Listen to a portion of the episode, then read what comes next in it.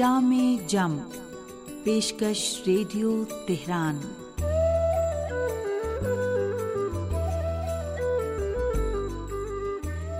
عزیز سامعین، محمد و علیہ محمد پر درود و سلام، آپ کی صحت و سلامتی اور ایک اچھے دن کی دعا کے ساتھ دینی و اخلاقی معلومات پر مشتمل پروگرام جامع جم لے کر حاضر ہیں۔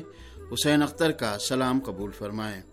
فرزند رسول حضرت امام جعفر صادق علیہ السلام فرماتے ہیں، بصیرت و آگاہی کے بغیر عمل کو انجام دینے والا ایسا ہی ہے جیسے راستے کی معرفت و شناخت کے بغیر چلنے والا کہ اس صورت میں اصل ہدف و مقصد اور راہ سے دور ہوتا چلا جاتا ہے۔ سنتے رہیے جامع جم۔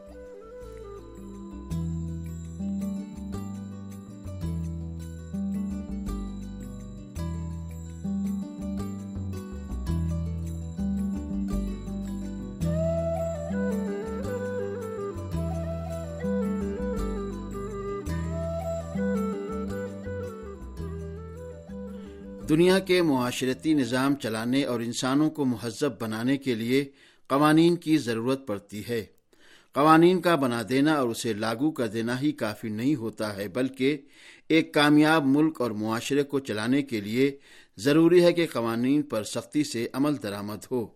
امن و امان کو برقرار رکھنے کے لیے توازن اور معتدل زندگی گزارنے کے لیے نظام عدل کا قیام انتہائی ناگزیر ہے۔ عدل چاہے انفرادی سطح پر ہو یا اجتماعی جگہ پر، ہر جگہ اپنی مستقل حیثیت رکھتا ہے۔ اگر کسی بھی ملک یا معاشرے سے عدل کو ختم کر دیا جائے، تو اس کی بقا خطرے میں پڑ جاتی ہے اور وہ معاشرہ اندرونی بدمنی و انتشار کا شکار ہو کر رہ جاتا ہے۔ دنیا میں لوگوں نے انصاف قائم کرنے کے لیے مختلف عدالتی نظام اور قوانین کو وضع کیا، لیکن ہر قانون میں کسی نہ کسی طرح رواداری، یک طرفہ معاملہ اور مجرم کے نکلنے کے راستے موجود ہیں۔ جبکہ اسلامی نظام عدالت میں امیر و غریب، بادشاہ و فقیر، عام و خاص، حاکم و رعایا، غرض کے ہر فرد قانونی اعتبار سے مساوی و برابر ہے اور اس پر قانون کے اجرا میں کوئی چیز رکاوٹ نہیں بن سکتی اور تاریخ اسلام میں اس کی بے شمار مثالیں موجود ہیں۔ امیر المومنین حضرت علی علیہ السلام معلم عدالت ہیں۔ آپ کے خطبوں، خطوط اور اپنے امال نیز مددگاروں کو دیے گئے فرامین میں ہمیشہ رعایا کی ایک فرد کے ساتھ عدل و انصاف سے پیش آنے کی تاکید کی گئی ہے۔ مالک اشتر کے عہد نامے میں امام علیہ السلام فرماتے ہیں کہ تمہاری نظر میں سب سے پسندیدہ کام وہ ہونا چاہیے جو زیادہ تر حق کی شاہراہ پر ہو۔ اس کا عدل عمومی ہو اور اس میں رعایا کی خوشنودی زیادہ شامل حال ہو۔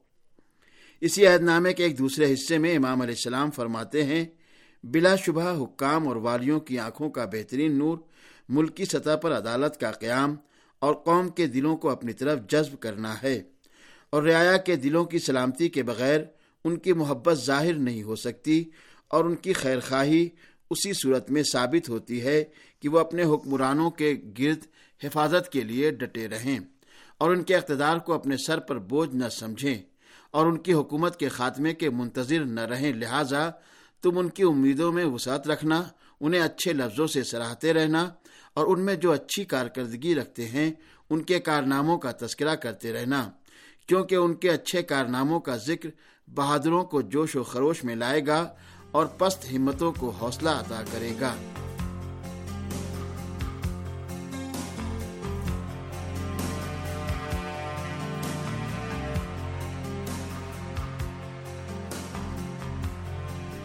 اگر ملک کے ذمہ دار افراد قوم کے سلسلے میں عدل کی روش اختیار کریں، تو دل ان کی طرف راغب ہوں گے اور دلوں میں پڑنے والی گرہیں کھل جائیں گی۔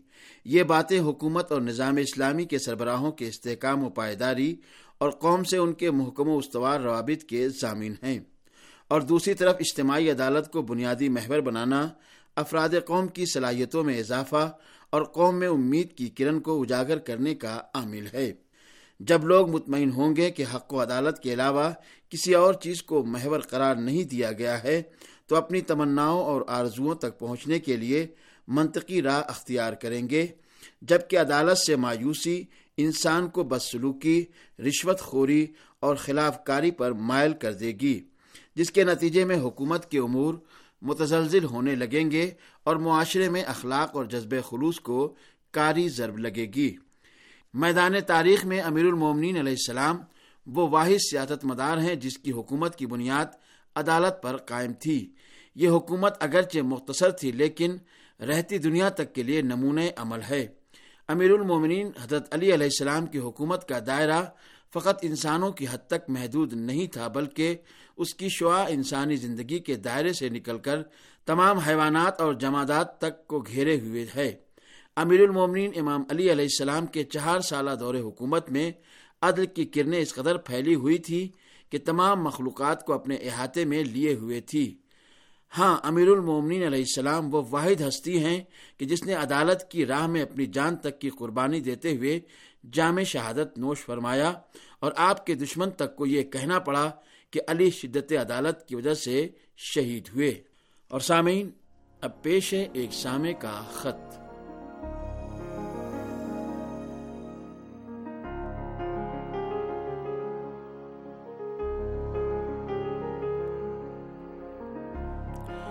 محترم سید فضل عباس نقوی صاحب چیچا وطنی پنجاب پاکستان سے لکھتے ہیں کہ آپ کے خصوصی پروگرام بہت زبردست ہوتے ہیں، جس سے ہماری معلومات میں کافی اضافہ ہوتا ہے۔ کچھ دنوں سے متعدد اخلاقیات پر مبنی پروگرام نشر ہو رہے ہیں، جیسے دین و زندگی، جامع جم، معاد وغیرہ، جس سے سامعین پر کافی اچھا اثر پڑا ہے۔ خدا آپ سب کو اپنے حفظ و امان میں رکھے۔ آمین۔ اور سامعین، محترم سید فضل عباس نقوی صاحب کے شکریہ کے ساتھ اب پیش ہے ایک کہانی۔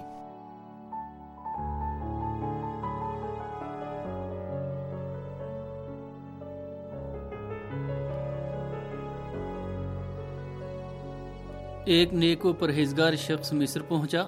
وہاں اس نے ایک لوہار کو دیکھا۔ وہ اپنے ہاتھوں سے پکڑ کر سرخ اور دہکتا ہوا لوہا آگ کی بھٹی سے باہر نکال رہا تھا۔ مگر آگ کی حرارت و گرمی کا اس پر کوئی اثر نہیں ہوتا تھا۔ اس شخص نے اپنے دل میں کہا، یہ تو کوئی بہت ہی پہنچا ہوا اور پرہیزگار آدمی معلوم ہوتا ہے۔ وہ اس لوہار کے پاس گیا، سلام کیا اور کہنے لگا، تمہیں قسم ہے اس خدا کی جس نے تمہیں یہ کرامت عطا کی ہے۔ میرے حق میں کوئی دعا کرو۔ لوہار نے جیسے ہی یہ باتیں سنی، اس پر گریا تاری ہو گیا اور کہنے لگا میرے بارے میں جو تم سوچ رہے ہو ویسا نہیں ہے۔ میں نہ تو کوئی متقی ہوں اور نہ ہی صالحین میں میرا شمار ہوتا ہے۔ آنے والے شخص نے کہا کہ یہ کیسے ممکن ہے؟ اس طرح کا کام اللہ کے نیک بندوں کے سوا کوئی اور نہیں کر سکتا۔ اس نے جواب دیا، ٹھیک کہتے ہو، مگر میرے ہاتھوں ایسا ہونے کی کچھ اور وجہ ہے۔ آنے والے شخص نے جب زیادہ اصرار کیا تو لوہار نے کہا ایک دن میں اسی دکان میں کام کر رہا تھا۔ ایک بہت ہی حسین و خوش اندام عورت میرے پاس آئی اور اس نے مجھ سے اپنی غربت کا ذکر کر کے پیسے طلب کیے۔ چونکہ میں نے اس سے پہلے اتنی خوبصورت عورت کہیں نہیں دیکھی تھی، لہذا میں اس پر فریفتہ ہو گیا اور اس کی مجبوری سے فائدہ اٹھانا چاہا۔ میری نیت کو بھانپتے ہوئے اس عورت نے کہا، اے مرد، خدا سے ڈر، میں اس قسم کی عورت نہیں ہوں۔ اس کے جواب میں میں نے کہا، تو ٹھیک ہے، کہیں اور کا راستہ دیکھ۔ وہ عورت چلی گئی۔ مگر تھوڑی ہی دیر کے بعد وہ دوبارہ واپس آئی اور کہنے لگی، غربت و تنگ دستی مجھے مارے ڈال رہی ہے، اور اسی چیز نے مجھے مجبور کر دیا ہے کہ تیری خواہش پر ہاں بھر لوں۔ میں اسے اپنے گھر لے آیا۔ گھر میں داخل ہوتے ہی میں نے محسوس کیا کہ وہ بری طرح کانپ رہی ہے۔ میں نے اس سے کہا کہ تو ڈرتی کیوں ہے؟ یہاں تو میرے علاوہ کوئی بھی نہیں ہے۔ اس نے کہا، خدا تو ہے جو اس وقت ہم دونوں کو دیکھ رہا ہے۔ اس کے بعد اس عورت نے بہت ہی گڑ گڑا کر کہا، تو اگر مجھے چھوڑ دے تو میں وعدہ کرتی ہوں کہ خدا وند عالم، تیرے جسم کو دنیا و آخرت دونوں جہانوں میں، آگ کے شولوں میں نہیں جلائے گا۔ اس التجا اور چہرے پر بہتے ہوئے آنسو مجھ پر اثر کر گئے۔ میں نے اپنا ارادہ تر کر دیا اور اس کی جو ضرورت تھی وہ بھی پوری کر دی۔ یوں وہ عورت خوشی خوشی اپنے گھر لوٹ گئی۔ اسی رات میں نے خواب میں دیکھا کہ ایک بزرگ خاتون جن کے سر پر یاقوت کا چمکتا ہوا تاج ہے، مجھ سے کہہ رہی ہیں، اللہ تمہیں جزائے خیر دے۔ میں نے پوچھا، آپ کون ہیں؟ بزرگ خاتون نے کہا کہ میں اسی ضرورت مند اور محتاج لڑکی کی ماں ہوں کہ جس کی غربت کھینچ کر تیرے پاس لائی تھی۔ لیکن خوف خدا کی وجہ سے تو نے اسے چھوڑ دیا۔ اب میں اللہ سے دعا کرتی ہوں کہ وہ دنیا و آخرت میں تجھے آگ سے محفوظ رکھے۔ اس دن کے بعد سے آگ مجھ پر کوئی اثر نہیں کرتی۔